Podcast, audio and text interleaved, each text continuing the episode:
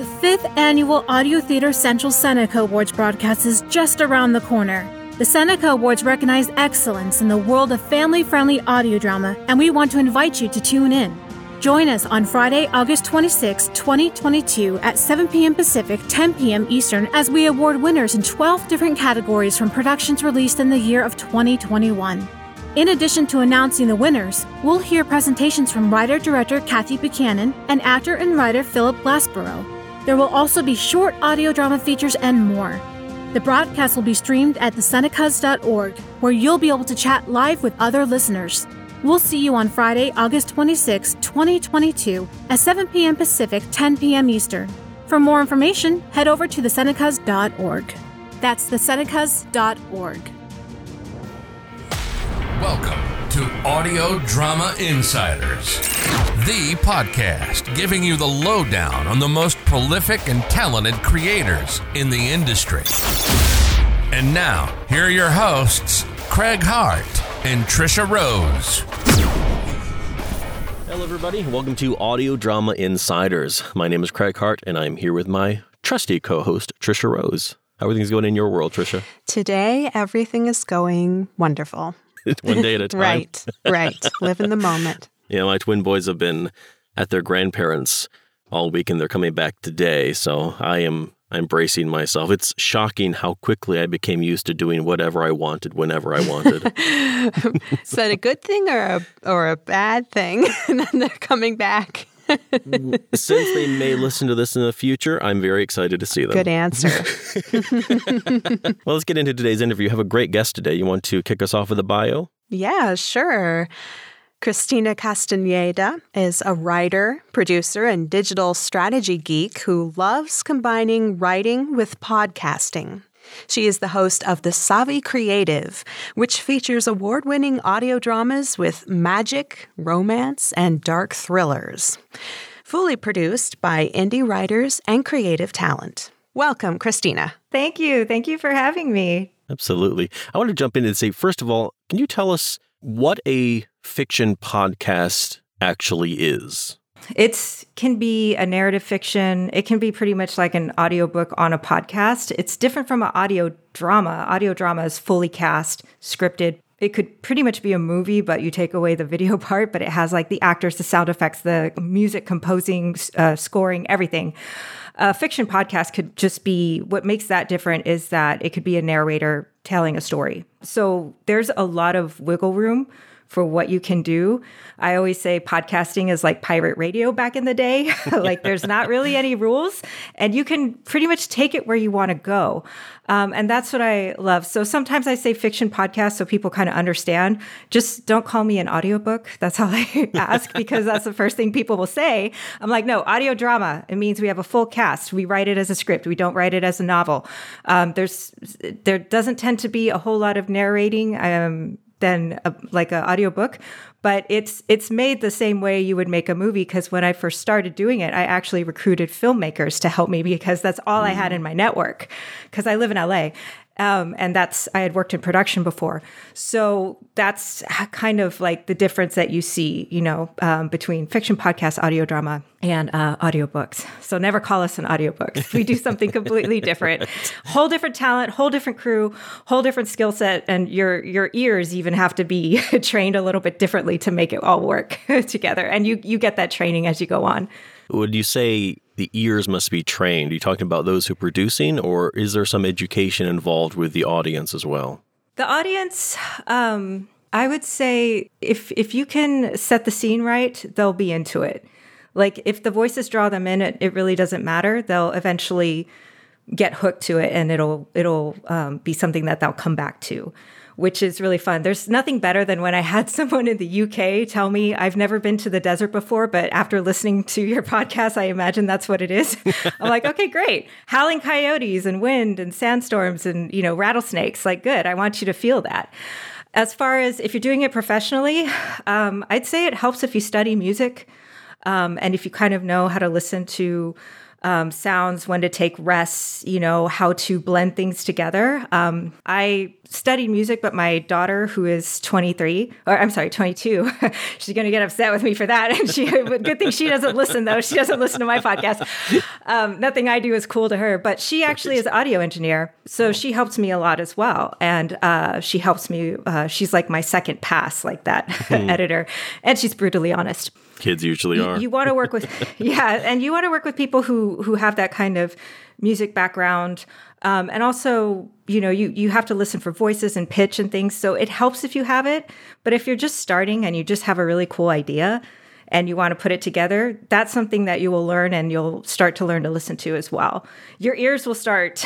um, you know, if you do it too much, they practically hallucinate. But if you do it enough, like, and you pace yourself really well, they'll guide you in the direction you need to go. Like you hear it and you're like, that's it. And there's nothing as wonderful as like when you're working with your team. Like I was working with one of my directors when we did The Last Magician, which is the first series that we did.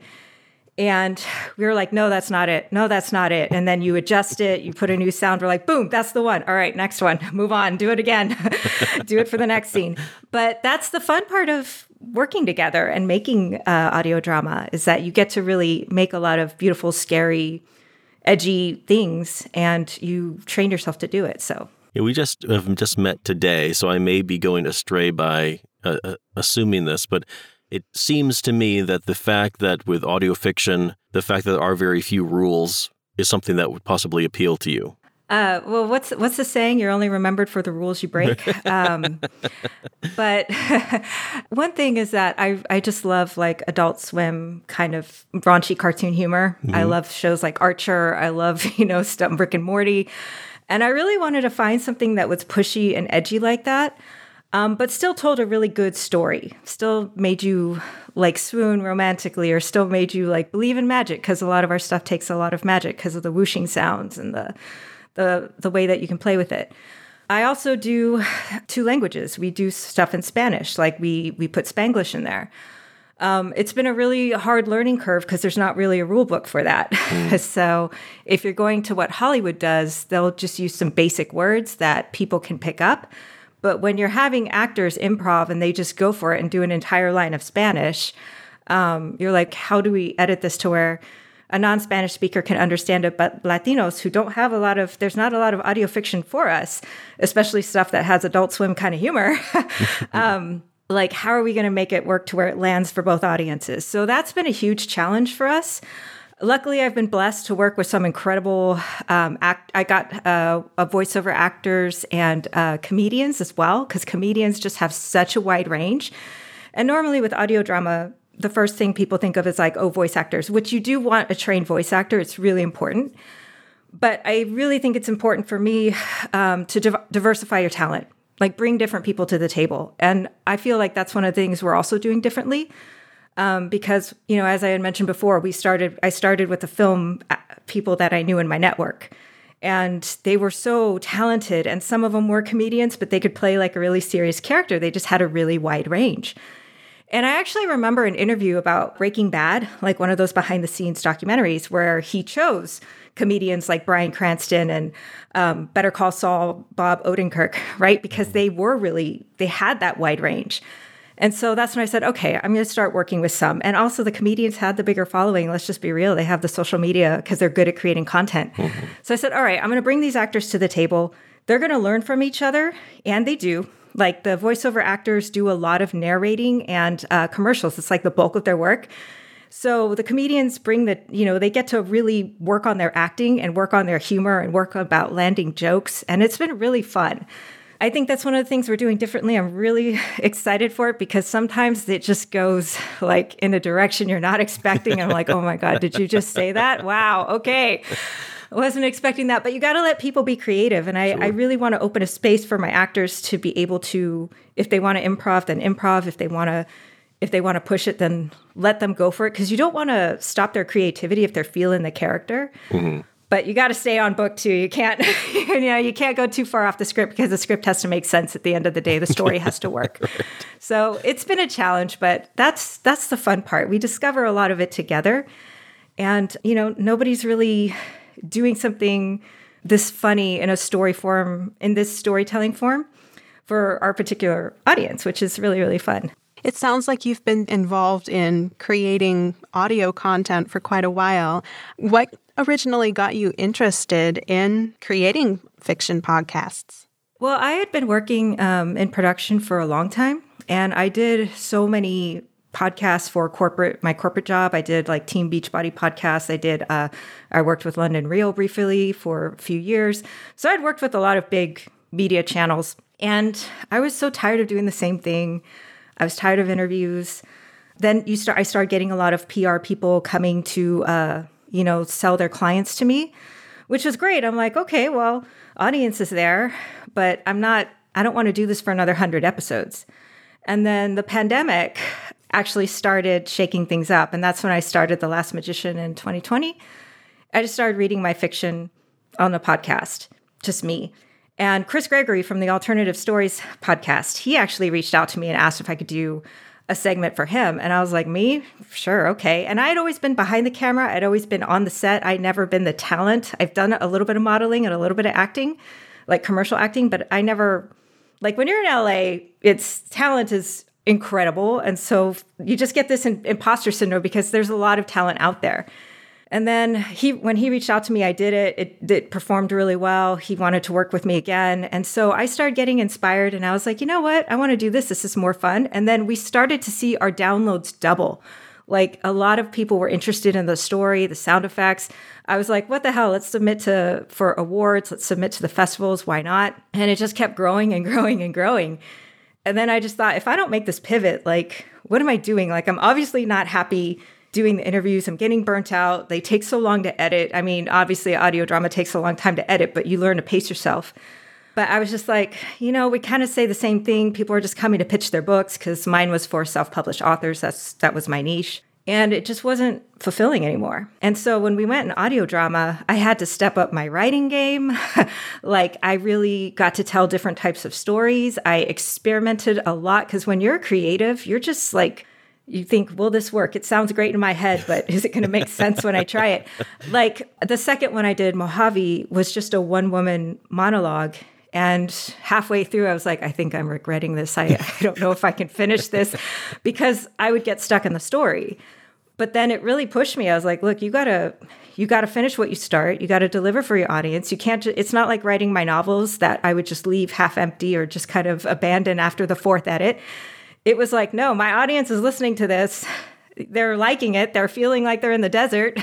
you know, like, what do I do? Can't leave them in the so, desert. Yeah, I can't. Oh, I know, right? With rattlesnakes and coyotes. There was a magical talking coyote. I mean, if you're going to stay in the desert, you know, it's just, or magical coyotes. I don't think he talked, but um, we have a talking cat in our next one nice. in Venice Magic Shop. And, and, see, I can do that. If I were to do something like that in film or animation, you know what it would be? It would be insane, right? it would be hard to put together. You'd need a puppeteer, you'd need extra voiceovers. But here we can just have fun with it and just get some really cool sound effects. But that's what I had always wanted. I always wanted to be a writer. And then I had all this experience leading remote teams with my experience in production and in tech that I was like, oh, I can manage projects like nobody's business. I can handle this. I can handle all the spinning plates. And I have my systems and I have the same things that I've learned from my media jobs. I can bring this over here and we can run this. So when I started seeing like all my talents could come together and do this, I was like, or everything that I was good at, not necessarily everything that I liked, but keeping things organized, keeping things together, scheduling a production day, like all those things, um, reaching out to people for casting and things like that. And then with the help of my friends who also wanted the work and wanted the credits, and you know, everybody's not working during the pandemic, a lot of people came to help at the time. So it just all worked out. And the type of actors that we were getting, I was like, wow, really? They said yes? They're reading my script. One of our actors was like in a movie with Kevin Costner, and then he came in like recently and he was reading one of our scripts and he was so good. And I was like, oh my God, I have to really be thoughtful and mindful when I'm writing and really be careful of, you know, too much extra words, too much narrations and who I give lines to. It really like stepped up my game that mm-hmm. way because you're thinking of how you can make each actor look good. You're thinking about the characters. So it was a really fun process and to meet such talented, amazing people and now that they're in your network and your friends it's it's a really amazing way to grow and it's fun the audio drama community is really supportive too mm-hmm it's not like working in Hollywood at all. It's very, very supportive. It's very, very um, people love each other. They they they're really helpful when we need certain like you know actors or if we need sound design tips. Like they're really helpful and thoughtful. So I appreciate that a lot too. You talked about the spinning plates, everything that you're juggling. What is your favorite part of the process? Oh my goodness. Um, I think being able to write, um, the writing process. I'm always in love with creating a story. Fan love is always amazing when people tell you like they laughed out loud at their desk or they cried or you know that's the best mm-hmm. when uh, you get the reaction and it lands the way you want to or when they're like oh my god i can't believe you just did, said that or your character just did that i'm like yeah we, we went yeah. there um, and then i would say learning to do things that you didn't think you you could when you're creating an episode and there's so much pressure on it because you have like someone with a big following and you know that they can get criticized, you can get criticized, and you want to make them look good. And you're at that very last leg of the race where you're up till 3 a.m. and just listening to it over and over. And you're like, should I publish it? Should I not? And you're like ready, you know, I've been ready to cry and sitting on my floor at 3 a.m. in the morning. But if I can get through that hurdle, it's like nothing else is scary to me anymore. And it just shows you like how much you can really do and how much you can accomplish. And again, it's just the people. Like I always wanted to work around creatives, and the writing process is really lonely. Mm-hmm. You know, mm-hmm. writing books is really lonely. You work with an editor, hopefully, and a cover designer, and you know, and you help people help promote you, but it's it's really hard when you work on it by yourself. With audio drama, you've got an entire team. You've got um, actors who can do a lot, and a lot of it's in your hands too. Like you've got to really the fact that I have this creative control and I can kind I could still let people be creative in their way of with the character, but at, at, the end of the day, like I'm piecing it together. That's really nice too, because when you're dealing with bigger productions, it's notes, notes, notes from everybody, and nothing makes sense anymore. And you're just like, look, guys, this is the 47th draft. Are we going to do this or not? And it can take months. But me, I like to, I, you know, I say like I like to run fast and break stuff, just like in tech. so if you're a perfectionist, you're probably not going to want to work with me because I'll tell you, get it out, get it out, get it out. And that's another thing that makes me really proud. So uh, yeah, I guess I could say I love the writing, I love the collaborating, and I lo- just love the challenge because if I can get through that, then you know that there's more up ahead that you can that you can do. Yeah, crying on the floor at 3 a.m. um, you never think is going to happen, but it was. But when you get the fan love, oh my god, it's it's amazing. Okay, going from tears to happier thoughts. What do you think inspires you the most in your work? This particular work with Venice Magic Shop, it's it's literally magic. um, it's culture. Lately, I've been trying to reconnect a little bit more, and I wanted to highlight things that people don't see. And it's also like my pure love for Venice Beach, which is, you know, and my love for like folk tales and things like that that people don't often hear of. Like these folk tales that we used to hear as kids that would scare us, but they're not really common mainstream. Like these scary owl human creatures called lechuzas or these little gnomes called duendes. They're kind of like what a really rotten little le- leprechaun is, but in Latin America. Um, like a lot of people don't know these things. A lot of people don't know like a lot of this Aztec, um, which would be actually Mexica um, folk tales. And I remember people saying like, "Why can't we have comic books like this? Why can't we have like stories like this, like folktales like this?" And I was like, "I want to make that." I want to make that come to life. I want to make you believe in magic. Um, it's not what you think it is. It doesn't make you feel magical when you're doing it. But that's been one thing. And I think the pandemic also helped a lot because I slowed down so much from what I was doing and I was just more thoughtful. Um, I was cooking more. Like all of us were doing things differently and we all had to slow down and make time for different things. So that's one thing that really inspires me. And now, you know, my kids are grown. So like I have, I'm in, I'm kind of an empty nester now. So like I have all this time on my hands and I'm like thinking about things differently. So yeah, that would be for Venice Magic Shop, that would lately be what inspires me. And Venice, I don't know if y'all have been to the Venice Beach Boardwalk, but it's mm. unlike any place in the world. mm. It's very weird, it's very crazy, um, and it's so unique that I just can't help it. But and so I go there a lot for inspiration, and it's kind of crazy. It's I never know what happens there. There's always at least one weird thing, but uh, that's where I take a lot of inspiration from too. Talk a little bit about your production process. Do you your actors record together or separately over Zoom, or how do you handle that? Together via Cleanfeed. Mm-hmm. Um, so when we did The Last Magician the first time, we like I rented a studio and we all did it together in person, or like we would get together and do it somehow. And then we did a few remotely.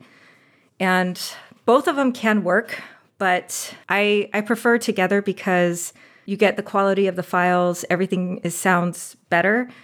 And since we we like to insult each other a lot and fight, um, I want that back and forth energy. Um, so it works to do it together. Um, right now, I'm doing a voiceover bit for another podcast, um, and I do it separately. And I just take the character description. I'm like, okay, one strong, one sassy, one soft and sweet, and I kind of do that for for them. And I don't know if it works or not. I haven't heard the the season hasn't premiered, but I'm just not sure. I like having people work together and get to know each other and the different talents really learn from each other that way because also you could say, "Hey, there's a popping sound. Can you do that again?" Or like, "Hey, your mm. connection dropped. We need to do that again." And we and you still have to record pickups. Like mm-hmm.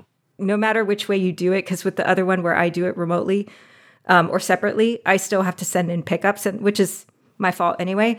But it, you're going to go through the same thing, so why not just do it together if you can? Sometimes people have schedules and you can't always get it that way, mm-hmm. but I like to be there and do it and direct direct them a little bit. So What is some advice you would have for creators looking to get into the drama space, audio drama space, or audio fiction space?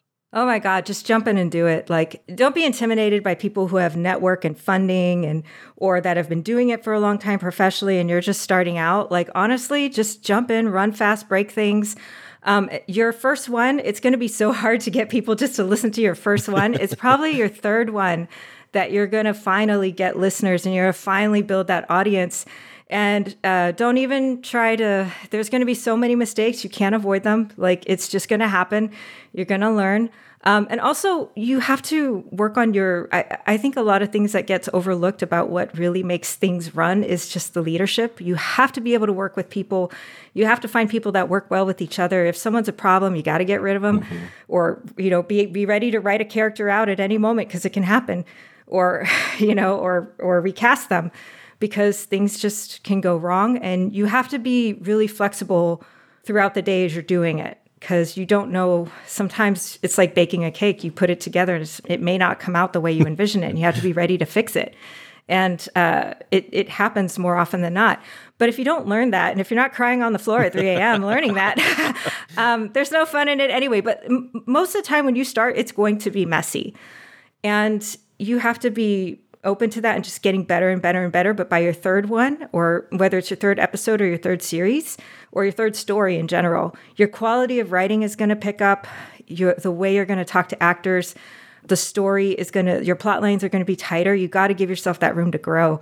And also, I would say another thing that I've learned is don't over narrate your story like don't feel like you need to explain so much because i over narrated way too much in my first one to the point where i was like i'm so tired of doing takes. Like my voice is gonna i'm i'm so hoarse i can't do this take again in this long paragraph right? So let the sound effects tell the story for you and start training your ears to find those sound effects to tell the story for you. And then you'll get faster and cleaner um, and clean and simple is going to work a lot better than saturating your story with so many sound effects. That was another mistake I made. I was like, whoa, it's way too much. You can't even focus on the dialogue. So don't feel like a story is too simple or too clean. You don't need to overdo it with all these heavy sounds or all this fancy language or, you know, long monologues, uh, over narration. Clean and simple story, you know, problem, solution.